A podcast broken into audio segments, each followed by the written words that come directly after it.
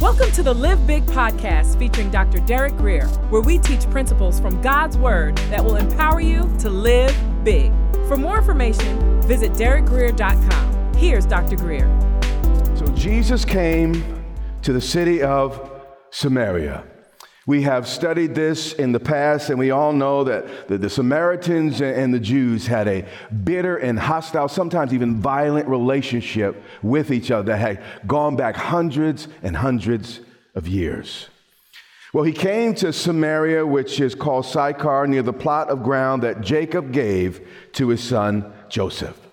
Now, this is uh, blind to us because we're, we're not from this time and this period, but visiting this area was a lot like visiting George Washington's house at, at Mount Vernon or, or uh, Thomas Jefferson's home at Monticello or Dr. King's home on Auburn Avenue in Atlanta. It was a place of great cultural and historic significance. It says, Now Jacob's, who was the, Jacob became Israel. He is uh, the progenitor of the Jewish people. Now, Jacob's well was there. Jacob personally dug this well for his herds, for his family. And over time, it became a hub, kind of a a center of local life for the Samaritan community that was built around this area. But it was also a crossroad for travelers. And this is why Jesus actually shows up here because it was the quickest way into uh, Jerusalem. Jesus, therefore, being wearied. This scripture comforts me because Jesus, although he was 100% God, he was also 100% man. And if Jesus was human enough to need rest every now and then, so must you and I. And the reality is, I don't care who you think you are, we all need to sit down and, and we all need a little time to, to shut down in order to become stronger and to regenerate. I, I learned this over vacation this year. If we don't schedule time to shut down, it'll only be a matter of time before you start to break down. And frankly, for this last vacation, I started breaking down. And I was like, I got it, I got it. Not, I love everybody, I love my job and everything, but it was just a lot going on. And, and even the best of us, you need a little time just, just, just, just to relax, get everybody else off your mind, and just enjoy yourself. It says, Jesus, being wearied from his journey, sat. Nobody made him sit. He recognized what time it was. And what did he do? He sat thus by the well. You know, even good things, whether, you know, it's raising children, working on your job, the, the work of the ministry, uh, all of that can become counterproductive if you push it beyond its proper limits. You know, even Jesus here recognized the, the authority of what we call the law of diminishing returns. Just at some point, it's just not helpful enough uh, to keep going without pulling back and refreshing. The Bible says it was about the sixth hour or 12 o'clock noon. And by the way, he had walked about six hours. This was a long walk from Judea uh, he was trying to get away from the rivalry that the Pharisees tried to develop between him and John the Baptist. And just a few verses earlier, he started baptizing more people than John, and everybody was talking about it. People were taking sides. Well, you know, I'm following John. No, no, I'm following Jesus, and that type of thing was, was going on. And, and Jesus needed to get away from it. He didn't even want to honor it with a conversation. He just walked away from it, and, and, and here he is. Verse 7. And there a woman of Samaria came to draw water. Now, since we don't live in a desert and we don't live in the Middle East, we might not get this.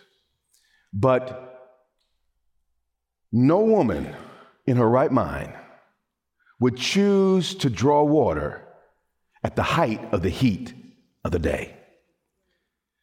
This particular well was about 75 to 100 feet deep. It took a lot of elbow grease, and water is, is one of the heaviest substances on earth. It took a lot of work to pull just one bucket out of the well. And because of the heat, women, they decided, you know, routinely what they would do is they would wait until morning, the cool of the day, get all their chores done, draw water, then take their water back to their homes. But Jesus here and he sees something a little bit strange. Why is this woman out here by herself? No other woman is out here, just her, drawing water in the heat of the day. But notice this it says, a woman. She was all by herself, she was alone. Obviously, this woman was intentionally trying to avoid the crowd.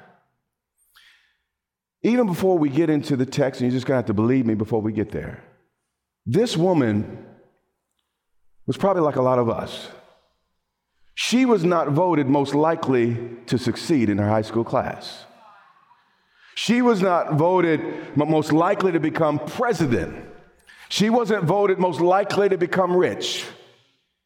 If you look back at her yearbook picture and the title and what they put next to her name, next to her name was most likely to contract an STD. This was the life of this woman. But watch this. In spite of all of that, I mean, he had every reason to avoid her, every reason to judge her, every reason to say you are foul and not worthy of conversation or attention, certainly not redemption. But the Bible says, but Jesus said to her, Aren't you glad that God doesn't depend on what other people think about us before He makes a decision to love on us? It's amazing. God, God will look past your faults and see a need. He's not intimidated by your sin. Your sin doesn't trouble him. Your sin does, doesn't cause him just a, not even a little bit of God is God, and, and your sin's about this big compared to the love, the grace, and the power of the Almighty. It says, Jesus said to her, Now, if there was ever a woman not to speak to, when you're traveling all by yourself and alone, it was this woman. But T.S. Eliot said this Only those who take risks of going too far ever find out how far they can go. So Jesus sitting there and he sees a need, but he also sees culture. He knows God's will, but then there's tradition. Now, I don't intentionally try to upset and uh, you know turn over people's culture and tradition just for the sake of it. But when there's a need on the other side, you got to be willing to, to you know uh, turn over the sacred cows to do what's necessary to be a blessing. So he says, looks at her, starts a conversation. By the way, give me a drink. Here's something I know. If God ever asks you for something, it's not because he's trying to get something from you. It's always because he's trying to get something to you. Stay with me. For his disciples, again, he's by himself. They, they went into the city to buy food. And again, in this culture, it was lewd to speak to a woman you did not know that wasn't part of your immediate family in public. Yet Jesus kept pushing the envelope because he knew this conversation had to happen in private. God organized all of these events so that they could have this private conversation. You know, some things you just can't have in front of everybody. Some things you can't talk about in front of everybody because people start judging, people start criticizing, walls start going up. So Jesus recognized this woman had a need. But God put together the circumstances in order to address them.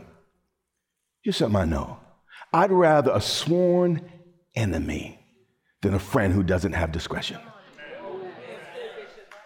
You've heard say what? Uh, loose lips sink ships. Jesus wanted to talk to her, but he was discreet enough to let his disciples go on into the city and talk to her alone. Then the woman of Samaria said to him, now, Jesus is Jewish. He has on, you know, that little prayer shawl thing, and he has on his clothes. And, and just like you go to, to, to, to, India, you see people dressed in their native garb. You go to China, people dress according to their tribes, different parts of tribes. When I go to Ethiopia, different tribes dress a little bit differently. So here it's obvious that Jesus is a Jew. She's dressed as a Samaritan. And he begins a conversation. So she asks a pretty good question Dude, how is it that you, being a Jew, ask a drink for me, a Samaritan woman? This woman's a little bit guarded here, and you shouldn't be surprised because Jesus asking her for a drink was like a white person in the 1950s drinking from a colored water fountain. He, he, he was breaking all types of taboos here, you know, gender barriers, uh, racial, ethnic. He was breaking all types of things, but he was doing it in order to reach somebody. And, and, and don't let your rules get in the way of reaching people. And then there's a little parenthetical statement the writer says, For Jews have no dealings with Samaritans. One ancient rabbi remarked, Eating the bread of a Samaritan was like eating swine. And y'all know that Jewish people did not eat pork. But Jesus was willing to face whatever the criticism, whatever the ostracism that was necessary to reach this woman. She asked the question. Jesus answered. And he said to her, If you knew the gift of God, if you only knew what I was trying to get to you, you would have no problem with anything I might ask of you. If you only knew what she didn't know was killing her. People say that what you don't know won't hurt you. What you don't know will destroy you and kill you. She said, You're looking at me as a Jew. All you see is a man like every other man. Let me tell you something a little bit about this uh, water well. Yes, she came there for water, but the reality is she was probably also plying her trade. Because travelers, men, would often go to that water well. And that's where, you know, she could be introduced to a new John. So there's this conversation going on, and Jesus saying, The problem is you think I'm like every other man. The reason you're talking to me this way is because you don't get it yet. If you only knew the gift of God, everybody else in the world may be on a hustle, but not this man standing right before you right now. He said, If you knew the gift of God, Here's something else I know. The only reason people are ever reluctant to give to God is because they don't know Him. It's true. If you knew how faithful He was, if you knew how giving, how compassionate, how merciful, how trustworthy He was, you jump at every single opportunity. If you knew, Jesus speaking, the gift of God, and who it is that's talking to you, saying, Give me a drink, you would have asked him. Jesus' logic here is crystal clear. He was saying, Lady, I don't need nothing from you. I know all them other men wanted something from you. I don't need nothing from. In fact, the only reason he asked her for anything was so she might ask him back. That's what he said. You see, when you obey God, it creates a hope and an expectancy in the human heart that nothing else can achieve any other way. I, I don't know what it is in us, but somehow when someone gives you, uh, uh, I don't know, uh, if you ask someone for a pencil, and, and they give you a pen. You, you feel comfortable then asking for a pen. It's just something that happens in that exchange. So, God, to break the ice, He's like, Well, here, give me some water. You hear what I'm saying? Because I know if I'm gonna open up, you know, that barrier, I'm gonna open it up. Because ultimately, I don't need your pencil. It's about you knowing I have something to give to you. Do you understand? That's important. That's important. And by the way, God never asks for anything because he, he, he needs it. He only asks because we do. That's important.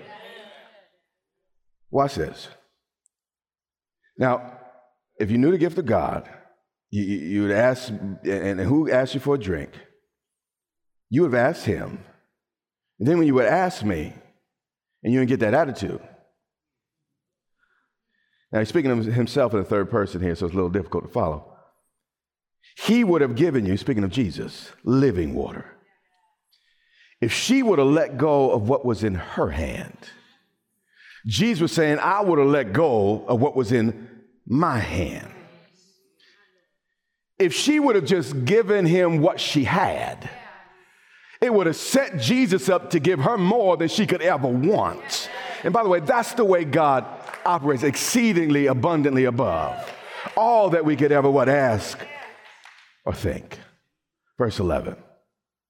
But she wasn't quick. She still had a little more lip. So the woman said to him, Sir, you have nothing to draw with, and the well is deep. She's just looking at Jesus as a regular old man. She's saying, without a bucket, man, you, you, what, what are you talking about water? Your arms are not long enough to reach down, you know, 75, 100 feet to stir up this water. But she was about to find out. No matter how deep the area, no matter how great the promise, nothing is beyond Jesus' reach. Nothing. Where then do you get this living water you're talking to me about? But she didn't understand Jesus wasn't talking about H2O. Jesus was saying basically, what water is to your body, I want to become to your soul. Hear me? I want to become a refreshing. You see, here's a woman, we're about to discover some things about her life. But Jesus didn't come to condemn her or to beat her. She was probably already doing that to herself, by the way. He came to refresh her. And many, we don't know God. That's why we run from Him. That's why, because we don't, if we really knew how much He loved us, how much He was for us, that it's His good pleasure to give us the kingdom that He wants to refresh us and add to us and give us peace and joy that passes understanding. Walk us through the valley of the shadow. He, he wants to be with us in trouble. He wants to be with us in, in triumph. He, he's that type of God. But because we don't know, we run. And she listens to all this, and it's almost too good to be true. And she's a thinking woman. She said, Are you greater than our father, Jacob, who gave us this? Well, and he drank from it himself. I mean, it was good enough for Jacob. What you saying about my well here? As well as his sons and his livestock. Jesus very politely responds by saying, Yes, I'm greater. Watch what he says. He said to her, I love the way Jesus, he just knows who he is all the time. Whoever drinks of this water I'm talking about will thirst well, actually, whoever drinks of this water will thirst again.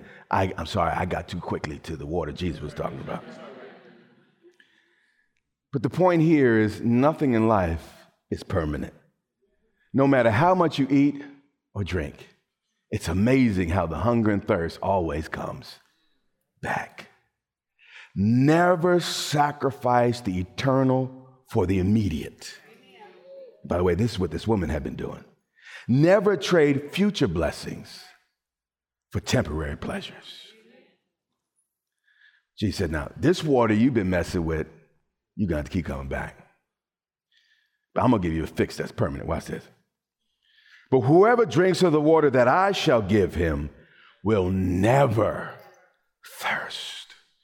Jesus wanted to put something so powerful in this woman that she would never hunger for anything beyond what God had given her. He, she would never have a thirst for things that couldn't satisfy anymore. And here's something about the devil he'll give you things to placate, but nothing to ever fix.